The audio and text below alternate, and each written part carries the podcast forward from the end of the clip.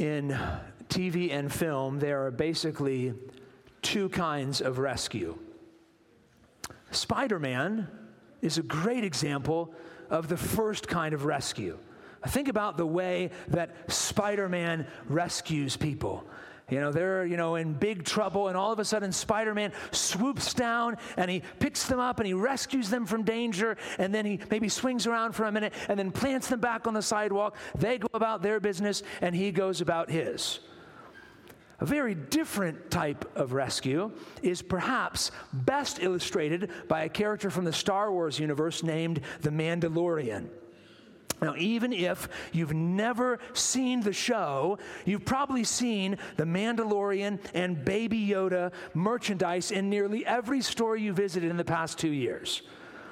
So, the Mandalorian does not swoop in and rescue Baby Yoda or Grogu and then leave him to go about his way. Instead, he does something different. He rescues him and then he lives with him. He cares for him. He raises him. He corrects Grogu when he's wrong. He teaches Grogu how to live like a Mandalorian. And some of you are like, what in the world is any of that? That's okay. Not important. He introduces Grogu to a family and he even adopts him as a son. Now, think about those two types of rescue. If we're honest, some of us would prefer that God rescue us like Spider Man. Swoop in, save me from hell, and leave me alone. But in asking for that type of rescue, you are not asking for more love, but less. Because when God rescues his people, it's a rescue that gets involved in the nitty gritty areas of our lives and expects us to change and grow. The rescue that Jesus provides is a rescue that touches the most intimate parts of your life, including your most intimate relationships. In Matthew 19, Jesus is teaching his disciples how followers of Jesus should relate to one another.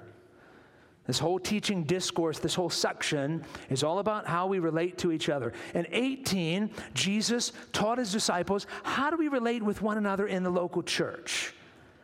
Now, at the beginning of chapter 19, Jesus begins by addressing how we relate with one another in our most intimate of relationships, the relationship of marriage.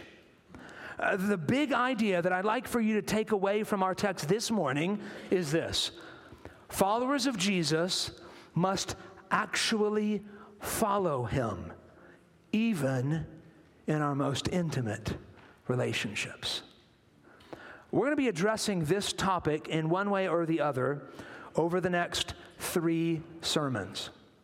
If you're our guest this morning, our normal habit is to walk verse by verse through books of the Bible, and we've been in Matthew for it seems like six or seven years. I don't think it's quite been that long, but we are in Matthew 19, and in God's providence, today we're dealing with this su- subject of marriage and divorce and with what our culture celebrates as Pride Month just around the corner, we're going to look at this passage again next week to consider how Jesus' teaching is incompatible with the culture of pride.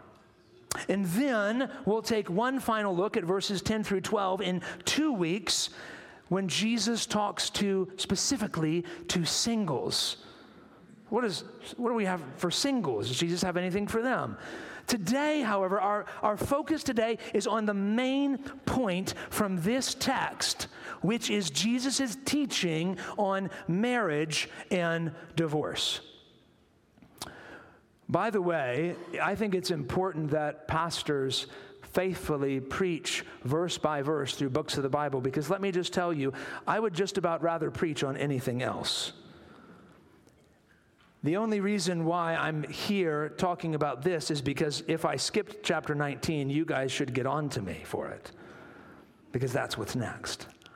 Here's my desire this morning for each and every one of us here, whether you're married or divorced or single, a young person, an old person. Here's what I'm praying that all of us will grow in our knowledge of and love for the truth about marriage, and that we'll work together as a church to help one another follow Jesus even in this most intimate of relationships. In order, in order to do that, with God's help, I want to examine, us to examine together, six essential truths about marriage and divorce from the lips of Jesus. Six essential truths. Truth number one marriage must be prioritized. Marriage must be prioritized. Look with me again, beginning in verse 1. Now, when Jesus had finished these sayings, he went away from Galilee and entered the region of Judea beyond the Jordan. And large crowds followed him, and he healed, him, healed them there. And Pharisees came up to him and tested him by asking, Is it lawful to divorce one's wife for any cause? So, after Jesus finishes teaching his disciples about how to interact with one another in the local church, that was Matthew 18, it's kind of back to business as usual for Jesus.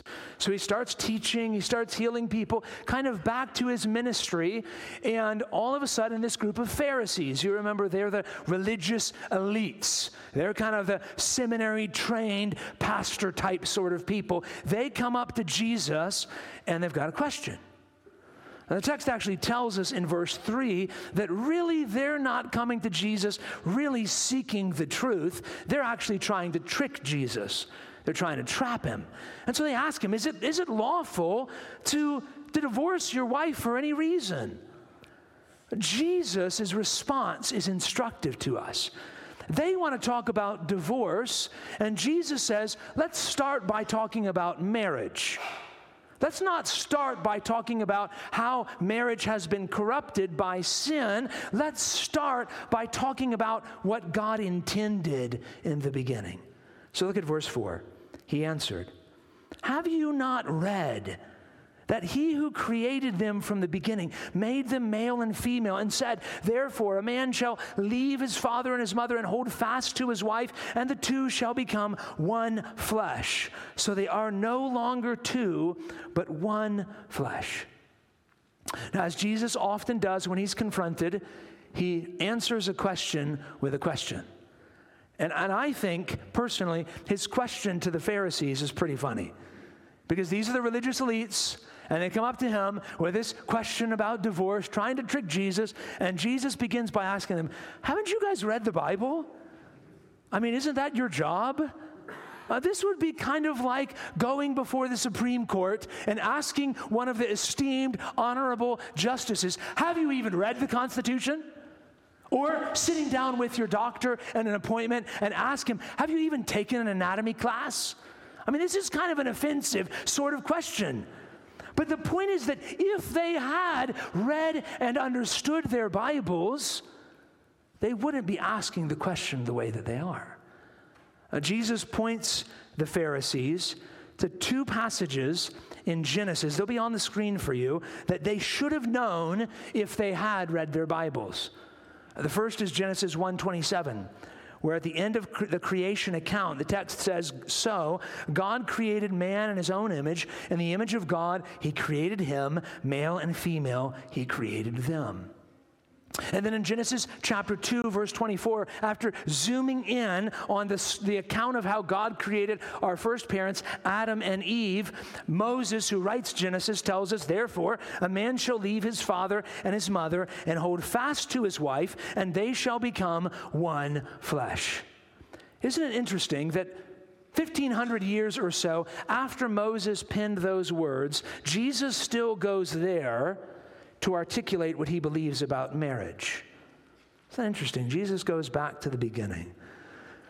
Both of those verses that Jesus quotes in Matthew 19 highlight the, the uniqueness of marriage, that this is a relationship that needs to be prioritized. Think about what those verses teach us. Marriage is a God established union. Marriage was not Adam's idea. It wasn't Eve's idea. It was God's idea. It was God who looked at the man and said, It is not good for man to be alone. Adam's kind of blissfully ignorant, like most men. He's fine. He's not really even thinking about it. But God says it's not good. And God creates the marriage union. And if this is something that God has created, then it's His to define. Marriage is also a complementary union. It is not our sameness that binds men and women together in marriage, but our complementary differences. And marriage is a covenantal union. In marriage, the, the husband and wife are one flesh, they become one. There is, simply put, no relationship on the planet like marriage. Now, here's what that means practically for us. If you have been married for a long time, can I plead with you? Don't grow comfortable in your marriage. Don't, go, don't grow comfortable.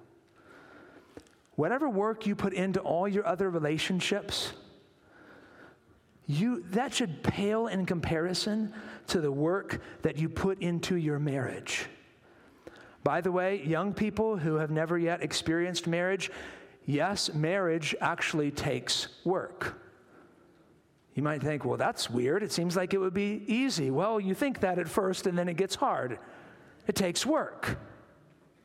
If you're here and you're a parent with young children, I love all the parents with young babies and little kids crawling around. It's a blessing to have you a part of this church. Can I just challenge you on this point? Prioritize your relationship with your spouse more than your relationship with your children.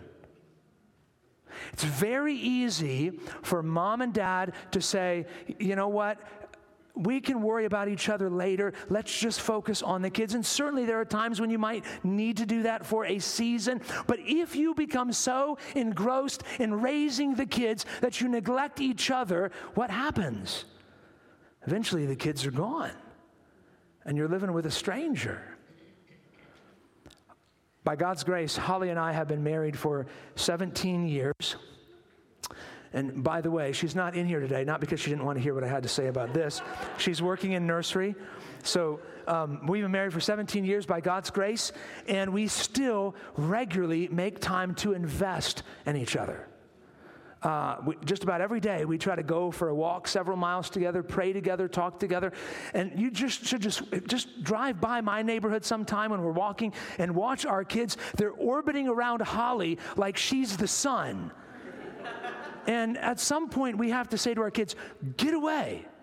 Now, we say it uh, maybe, maybe a little bit nicer than that sometimes, but the whole point is listen, we need to connect. We need to pray. We need to talk. We love you. Please go over there. Just last night, we've been married for 17 years. Last night, Holly and I went on our very first date night when we left the kids in charge. The house is still there. It's crazy. Listen, parents with young kids, it's hard. It's easy to say, we'll work on that later. Listen to me. If you do not prioritize this relationship, you will find yourself in trouble sooner than you think. Singles in this room, what does this have to do with you? Well, can I just challenge you guys, you gals? Don't get angry or jealous at the value that Jesus places on marriage here. Okay?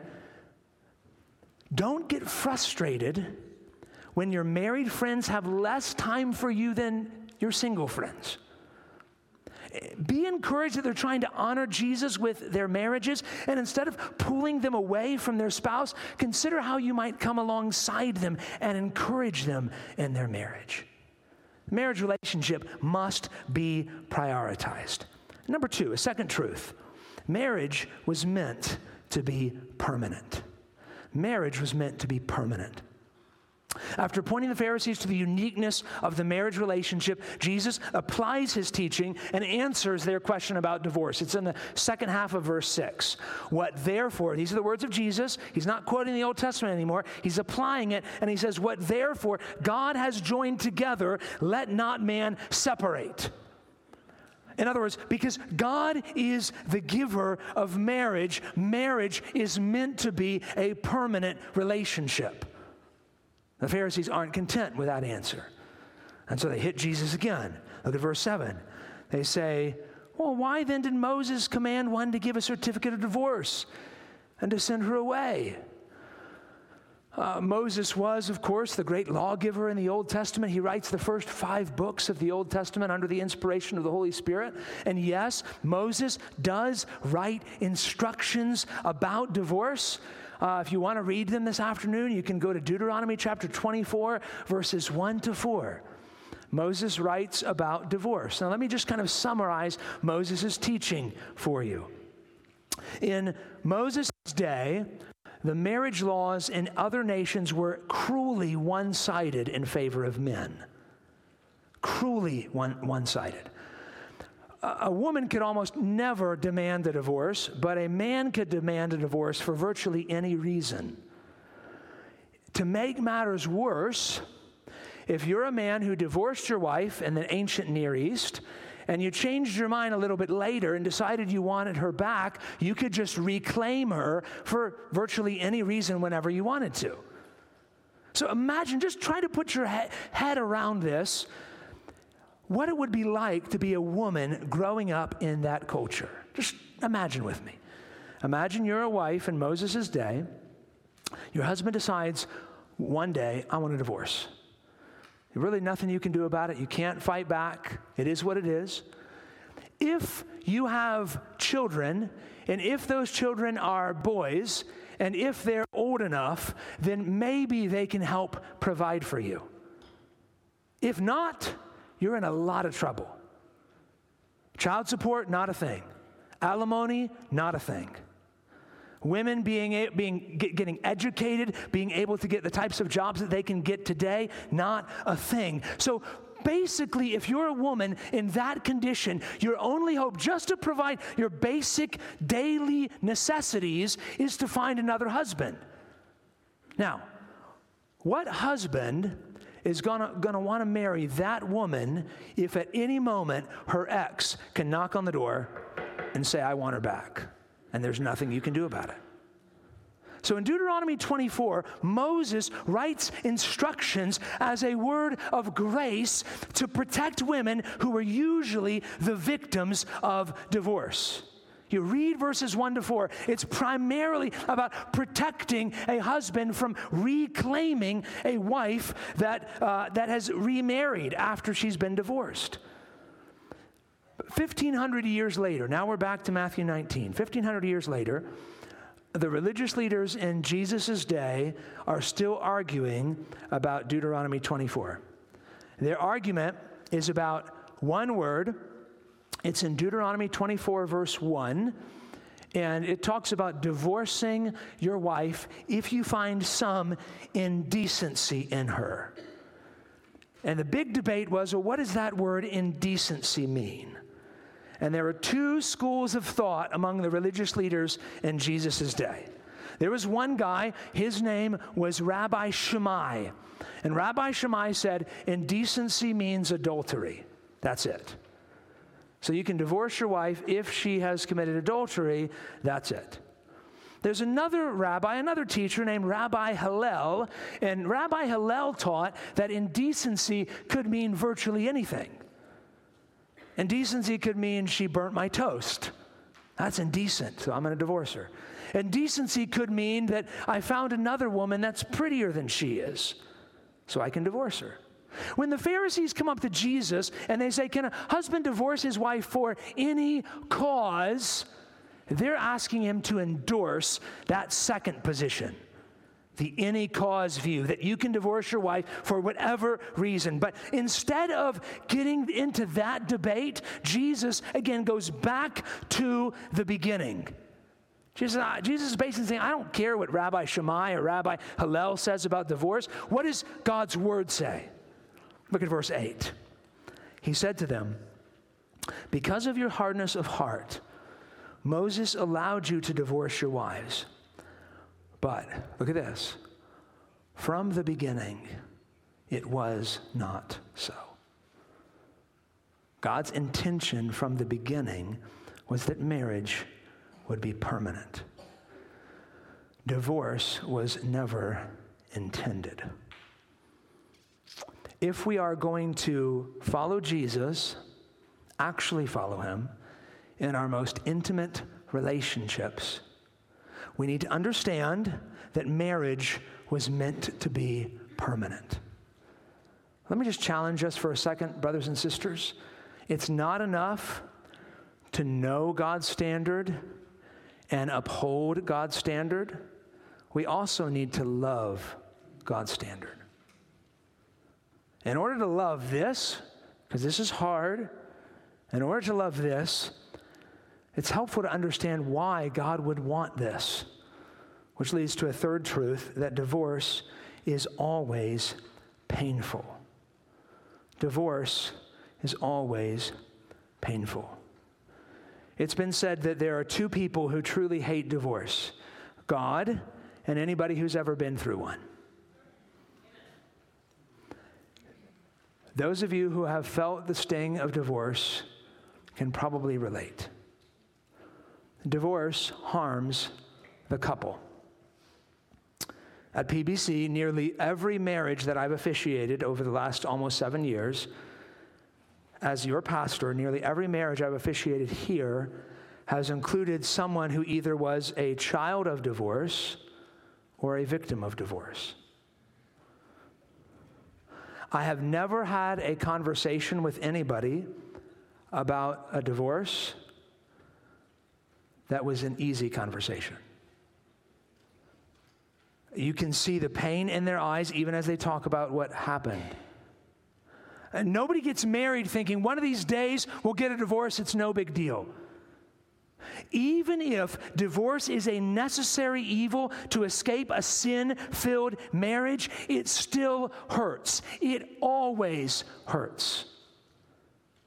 Some of you might still be enduring that pain today. I want to just challenge you keep listening. There's hope coming. Just keep listening. Don't, don't lose track of what we're going through here. Divorce harms the couple, divorce also harms the children. I could read you a host of statistics about the effects that divorce has on children, but instead, let me just share one woman's story. Uh, most of you are familiar with Kelly Clarkson as uh, the first winner of the hit television show American Idol back in 2002, which was 20 years ago. That's crazy. Kelly's parents divorced at age six. At age 16, she wrote a song about that experience, which became eventually a top hit. Listen to the words of this song I will not make the same mistakes that you did. I will not let myself cause my heart so much misery. I will not break the way you did. You fell so hard. I've learned the hard way to never let it get that far because of you. I never stray too far from the sidewalk. Because of you, I learned to play on the safe side so I don't get hurt. Because of you, I find it hard to trust not only me, but everyone around me. Because of you, I am afraid. Some of you in this room are still enduring pain from the divorce of your parents when you were a child. Let me encourage you for just a moment. You are not doomed to repeat your parents' mistakes. You hear me? Just because mom and dad got divorced doesn't mean that that's what's going to happen to you. You can have a healthy and happy and holy marriage. But please, uh, please hear me. The solution, the, the path towards that is not to look at what mom and dad did and swing the pendulum over here. The, the solution is not to look at mom and dad at all, but look to Jesus. Look at the hope that he provides. Divorce harms the couple, it harms the children. Most importantly, divorce, specifically speaking to Christians here, divorce harms our witness. Divorce harms our witness. Maybe you're thinking, well, how does it harm our witness? Consider what the Apostle Paul says about marriage in Ephesians chapter 5, verses 31 and 32. Therefore, a man shall leave his father and mother and hold fast to his wife, and the two shall become one flesh. That's the same passage Jesus has quoted. And then Paul adds, This mystery is profound, and I am saying that it refers to Christ and the church. Husbands and wives, your marriage is meant to be a picture of the shape of the gospel.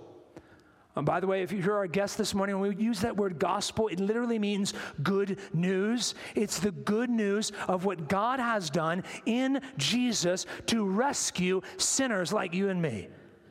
That's the gospel. It's the good news of what God does to save sinners. Now, in a healthy marriage, a husband will sacrifice for his bride. He will die to himself. He will die to his own desires, and he will love her and devote himself to her well being. Just like Jesus gave his life for the church and devotes himself to the well being of his people. In a healthy marriage, a wife will submit to and follow and support her husband's leadership. Just as the church submits to King Jesus. In a healthy marriage, the couple commits until death parts them from one another, just like Jesus will never be parted from his people.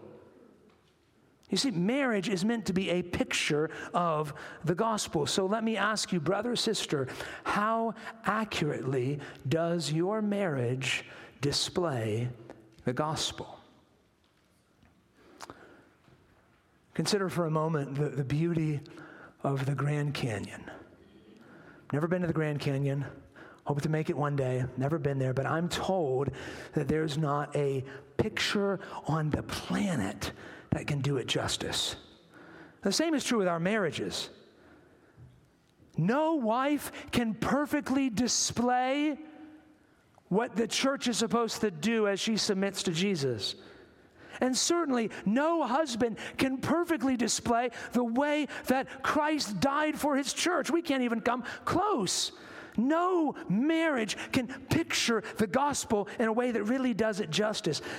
But some pictures can do better than others.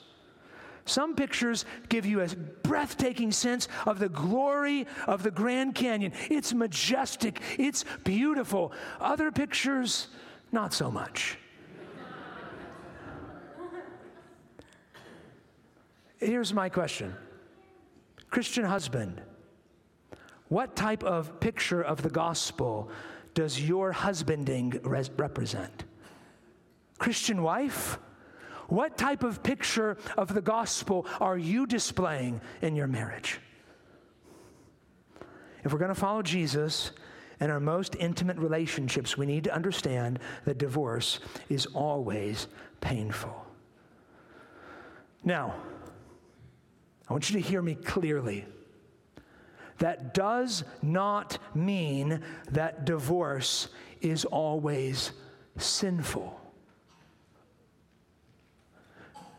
Divorce is always painful, but it's not necessarily always sinful. I'll give you an example. Cancer was never a part of God's original design. No cancer in the Garden of Eden, right? Cancer, always painful, no question. Is it a sin to get cancer? No. So too with divorce. It's never intended, it's always harmful. Yes, sometimes it might be a sin to get divorced, but not always, which leads us to truth number four that divorce is sometimes permitted. Divorce is sometimes permitted. It is always the result of sin, but in itself, divorce is not always sinful. Consider two examples Joseph, Jesus' adopted father. is considered a just man, a righteous man, even as he's planning to divorce Mary quietly. Or consider the example of God Himself in Jeremiah chapter 3, verse 8, who says that because of His people's unrepentant, persistent, spiritual adultery, He's giving them a certificate of divorce. Divorce is always the result of sin, but it is not always in itself sinful. So, brother, or sister, please let us be careful not to heap shame and guilt upon those who have been divorced for legitimate biblical reasons. So, what are the biblical reasons when divorce is permitted? Let me suggest three. Number one, Divorce is permitted in cases of adultery. This is very clear in our text. Look at verse 9 again. Matthew chapter 19, verse 9. I say to you, whoever divorces his wife, except for sexual immorality, and marries another, commits adultery. Notice that Jesus forbids divorce except for sexual immorality. That word, there's two words in our English Bibles. Sexual immorality is one word in the Greek, the original language that the Gospel of Matthew is written in. The word in the Greek will sound familiar to you. It's the word porneia. Porneia. And porneia was sort of a junk drawer type of term. You know, you've got a junk drawer in your house probably where you just shove all sorts of stuff. You don't know where it goes. It just, that's the junk drawer. Porneia is like the junk drawer term for any sexual sin, any unsanctioned sexual activity. By the way, and we'll dive more into this next week, the only intimacy that God permits, sexual intimacy that God permits, is between a man and a woman within the marriage covenant. Everything else is sin. So Jesus says anything that can fit in that junk drawer, that's a reason to divorce your spouse. When a husband or a wife sins sexually, hear me, it is a serious offense that breaks the marriage covenant. Well, I want you to listen to me really, really clearly. When you divorce your spouse for that reason, you are not breaking the marriage covenant. You are simply announcing formally that the covenant has already been broken. It's already been broken by the sin. You're simply publicizing it through the divorce. So, adultery would be the first reason. A second reason is abandonment.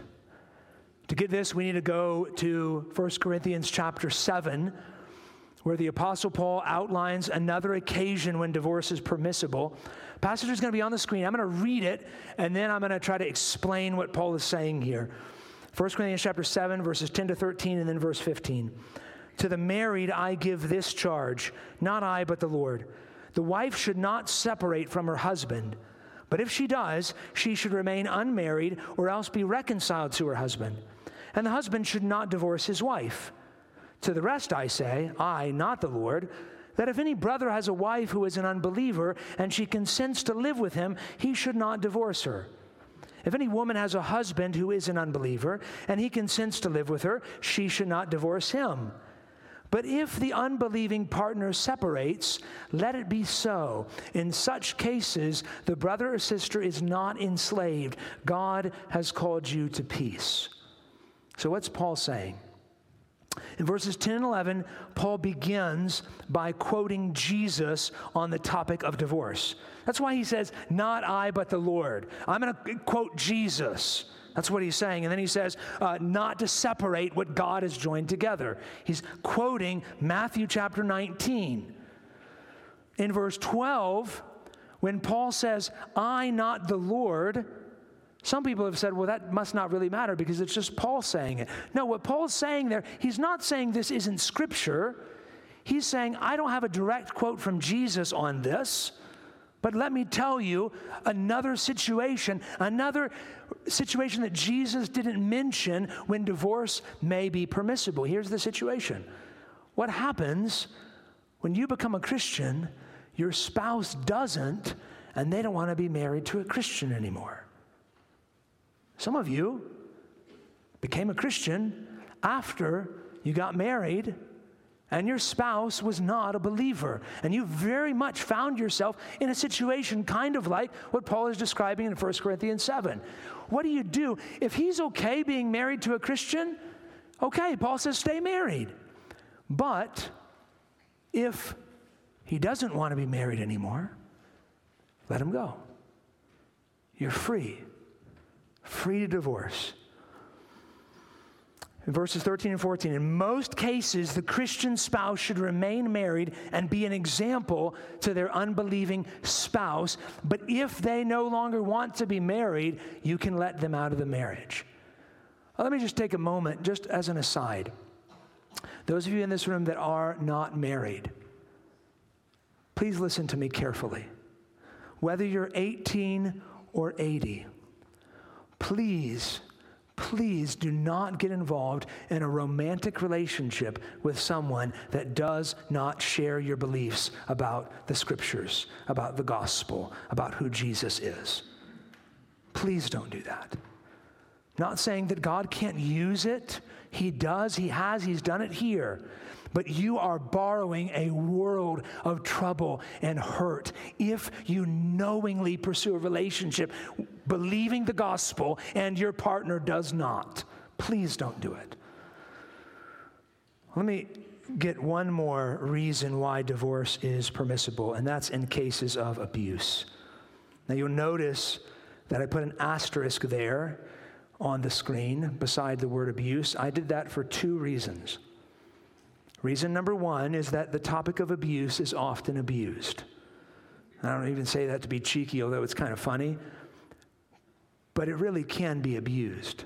That word in our culture today, especially this side of the Me Too movement, is thrown around a lot, very often without defining what it means. And often, when we use the word abuse, we're referring to something that would not have been called abuse even 10 years ago. So we need to be careful that we're clear about the behavior that we're calling abuse. The second reason why I put an asterisk beside this third reason or per- permissible reason for divorce is that there is no clear scripture that I can point you to that says, here's permission to divorce in cases of abuse. Or maybe you're thinking, well, why even say it at all? Well, sometimes abuse is sexual in nature. If the abuse is sexual in nature, then you would be free to divorce based on the first reason sexual immorality. Other times, abuse becomes a form of abandonment. An abusive husband may impose such intolerable conditions upon his wife that she's forced to leave the home. This forced abandonment has the same effect as if your husband or your wife packed their bags and moved across the country never to return. So abuse can become something like abandonment in 1 Corinthians chapter 7. One Bible teacher helpfully says this abuse can be grounds for divorce but the decision shouldn't be made alone. Seek the counsel of your church's elders. They can walk with you and help you discern if abuse is happening, and if so, what kind, as well as what path to take. Let me plead with you. If this is your situation right now, would you please talk with one of our pastors before you leave here today? I promise you, we will listen to you. I promise you, we will do all we can to come alongside you and help you if these are these or any other sin is plaguing your marriage, would you please talk to someone before you leave today? The longer you suffer in isolation, the longer you suffer. Please open up to somebody about what you're going through. Before we move on from 1 Corinthians 7, we also need to recognize that number five, remarriage is sometimes permitted. Notice 1 Corinthians 7, verse 15. Paul says when an unbelieving spouse leaves, the brother or sister is not enslaved. Which means, in other words, that if divorce, if the divorce is permissible, you're not bound to the marriage any longer. Uh, Jesus basically says the same thing in Matthew 19, verse 9. He says it's adultery to remarry except after a legitimate divorce. So here's the biblical principle. Hear me clearly. Remarriage is permitted when divorce is permitted. If your divorce was justified biblically by one of the reasons we talked about, then remarriage is also permitted by Jesus. But if your divorce was for a reason other than those, then remarriage would not be permitted by Jesus. If you divorce because your ex sinned against you in one of those ways, then you are free to remarry. But if you divorce simply because you didn't like your ex any longer, or your ex divorced you because you were the one that was committing adultery or abusive or whatever, then you are not free to remarry. Maybe you hear that and you say, well, what if it's too late? What if it's too late? If you've been divorced and you shouldn't have, you can go to your ex and confess your sin. You can tell them you're sorry for whatever you did that led to the divorce. Perhaps God would even use that to reconcile the relationship in some, in some form. If you've been divorced and you haven't remarried, please talk to an elder before you begin pursuing a romantic relationship. Listen, it is far easier to have those painful conversations about divorce and remarriage before you fall for somebody. And if you've been divorced and remarried when you shouldn't have, you might be hearing this and think, well, I, I got to go back to my ex. I got to divorce my current spouse and go back to my ex. Don't do that. No. No, don't, don't add to the, the sin. Live in the manner in which you were called. You can look back and say, I shouldn't have done that, but I'm going to be faithful and follow Jesus today and love my husband, love my wife, and be a faithful spouse. Whatever your situation is, if any of this is hard for you, or you're not certain, or you need help thinking through your situation, please talk with one of the pastors. We'll happily help give you individual counsel from the scriptures on this issue. But I want you to please remember this divorce is not an ongoing sin. You remember uh, Nathaniel Hawthorne's The Scarlet Letter? Right? She's got this big scarlet letter on her chest, right? And it's just kind of this ongoing shame for what she's done. And some of us, I think we think in the church that divorce is like that. It's kind of like as long as you're in that state, you're in ongoing, perpetual sin. That's not true. It's not true. If you divorced sinfully, you can confess that sin to the Lord and be forgiven. 1 John 1 9, if we confess our sins, he is faithful and just to what? To forgive us and to cleanse us from all unrighteousness. If we're going to follow Jesus in our most intimate relationships, we need to recognize that remarriage is sometimes permitted. When I say that, number five, I shudder to think that some might view that as a reason to get out of the marriage, as an escape hatch. So let me give you one final truth divorce is never preferred. It's never preferred. Imagine that um, I came in here this morning missing an arm. Just walk up to the stage and I've got one arm and you come up to me and you're like, hey, what happened to your arm? This is a big change. I said, you know, I had a splinter the other day, and so I took care of it. Everything's fine, right? That would be ridiculous. And yet, when sin enters the marriage, some of us are too quick to reach for the axe when what we need is a pair of tweezers. How often are we tempted to think, I've got to be done with this, I can't take it anymore, rather than doing the hard, fine, detailed work of dealing with the issue? Although divorce is sometimes permitted, it is never preferred. The Pharisees come up to Jesus looking for loopholes. They want a, the permission to divorce their wives for any reason. Jesus will grant some exceptions where it's permissible to divorce your spouse, but He's not going to give us a free pass, carte blanche, to whenever you want, just get out of the marriage. The disciples understood the seriousness of what Jesus is teaching here. If you look at verse 10, they say, if this is the case, then it's better not to even be married at all. Even if you or your spouse has, have sinned in one of the ways that makes divorce permissible, there's still something preferable to divorce. Here's what's prefer- preferable the best thing that could possibly happen would be for the sinner to truly repent and to be restored. Hear me carefully, please. There's so many landmines we can fall into here. Hear me carefully. If you or your children are currently being abused by your spouse, I am not suggesting you need to stick it out in hopes that your abuser changes. The elders will support an abuse victim separating from her spouse for the physical safety of her or the children. But I am saying that the best case scenario is for the sinner to repent, not merely to say, I'm sorry, and then repeat the cycle, but to really repent and change and be restored. That's what's always preferred. If your marriage is struggling this morning, dear brother, sister, friend, please talk with someone. Don't suffer in isolation.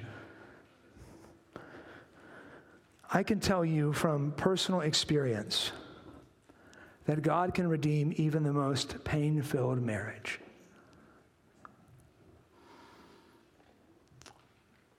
Years ago, about 12 years ago, my marriage was in a precarious position. After several years of repeated unrepentant sin against my bride, Holly gave me back her wedding ring. Some of you heard me share this story before. And I think some of the hardest words that I've ever heard in my entire life is when she gave me that ring and she said, I don't want this back until you mean it.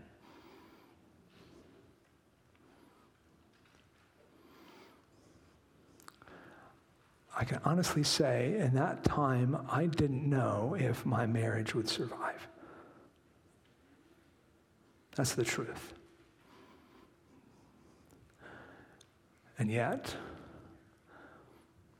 God is gracious and kind and glorious. I repented of my sin. I got help. Holly and I sat down and submitted to biblical counseling, submitted to the leaders in our church.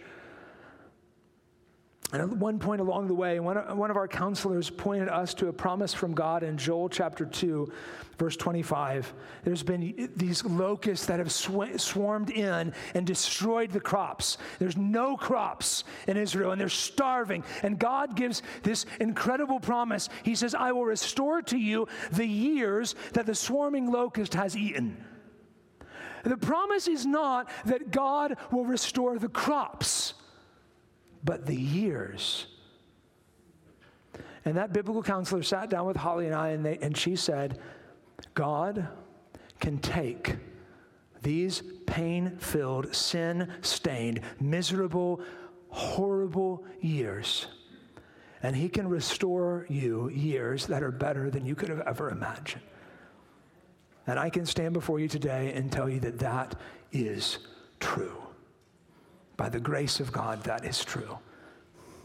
Maybe you say, well, how can I be sure that is true? How can I be sure that God can do something like that? You look at your life and you feel like you've made a mess of it. Uh, your, your marriage ended, or you remarried when you shouldn't have, or you were the one that was in sin. Everything just looks in shambles. Your marriage now looks in shambles. And you say, How can I really trust that God can do that? That He can take something that dark and that horrible and that filled with sin and turn it into something beautiful? Here's the answer. Here's how you can know because He's done it before.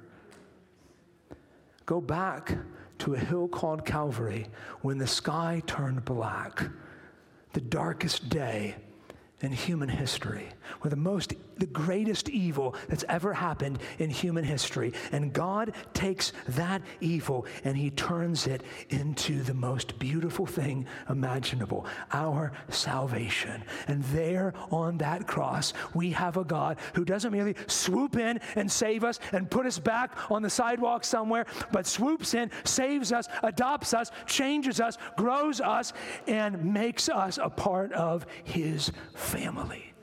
That's what we have in Christ.